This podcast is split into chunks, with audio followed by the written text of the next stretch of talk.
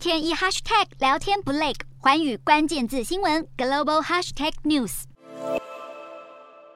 美国面临了五十年来最严重的能源危机。有美国前议员说，要解决这个问题其实很简单，但问题就是供不应求，没有供应。而且这场危机并不像一九七零年代那次是因为石油禁运所引发，这次危机的引爆归根究底是美国政策上的问题。原本美国是石油和天然气的净进口国，而两千年代的页岩油热潮让美国摇升成为进出口国。当时许多公司无视获利，投入大笔的资金来开采，结果呢，许多页岩油井产量少，导致成本高于预期。产油业在这十年里烧掉了超过三千亿美元，吓跑了许多投资人，也让石油公司面对当前能源危机变得更加谨慎，预算和支出都拉得非常低。本来预计能充沛的供给美国能源需求，却因为没有做好完善规划，意外引发能源危机。不仅如此，原本希望开发洁净能源来逐渐取代成本更高的燃煤厂还有核电厂，但是却因为开发商新建计划没有这么快，政府在这个再生能源的过渡期也没有完善的政策出台，